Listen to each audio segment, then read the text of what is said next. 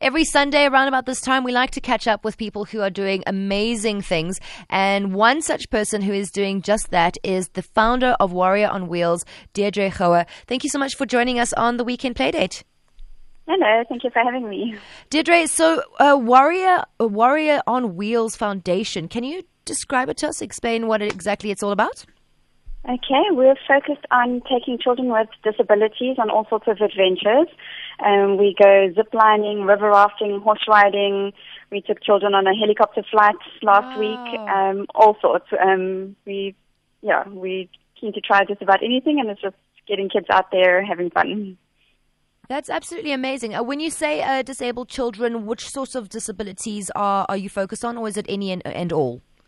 Yes, we've got a number of families um, who join us on our adventures. We've got children ranging from cerebral palsy to autism, Down syndrome, varying disabilities. It's not one specific category of disabilities. Um, we're all differently abled, and um, yeah, we just want to include as many families as we can and just get as many children as, out there as possible enjoying life and having fun. Oh, that's such a cool initiative. So I know that you guys have been around for about a year, and this being 2017 and the month of March, you're going to be embarking on the very first ever uh, Cape Town cycle tour with Warrior on Wheels. Um, the plan was what exactly? Um, yes, um, my son Damien has participated in the cycle tour for the last four years in a buggy attached to a bicycle. Okay. And now with Warrior on Wheels Foundation, we had three new children joining us. Um, also, um, varying disabilities um, and ages as well. We had our youngest was 11 years old and our oldest 19 years old, mm-hmm. and they were going to be in buggies that we had had manufactured, and they were going to be towed by cyclists. Um, oh wow! Pulling them along the 109 kilometer route. Mm-hmm. And then obviously with it uh, with it being postponed, it's it's now well not postponed, probably cancelled for safety reasons. Mm-hmm. Um, there's a little bit of a setback, but I'm sure um, a relief because you don't want to be on the route, especially with with children who are, are being tugged along in the buggies and then something happens. So rather safe than sorry, I'm sure. Yes, um, of course, the safety of our children is most important. And mm. um, yeah, actually driving into town this morning, we got a call from the organisers advising that it was going to be best to um, pull the buggy teams out of the race. Yeah. So we um, we got our teams together, the families uh, and the cyclists, and we all came to a decision together that actually we were, weren't going to enter the buggy teams. And then actually a few minutes later, the whole race was cancelled as well. So we had actually withdrawn the buggies from the cycle tour before the whole event was cancelled mm. for safety reasons. Um, yeah. Sure. But this isn't obviously the only thing that you do. Um, you did mention that there are some other really cool things that you like to get families involved with um, and differently mm. abled people. What is the next, what's the next adventure that you're going on?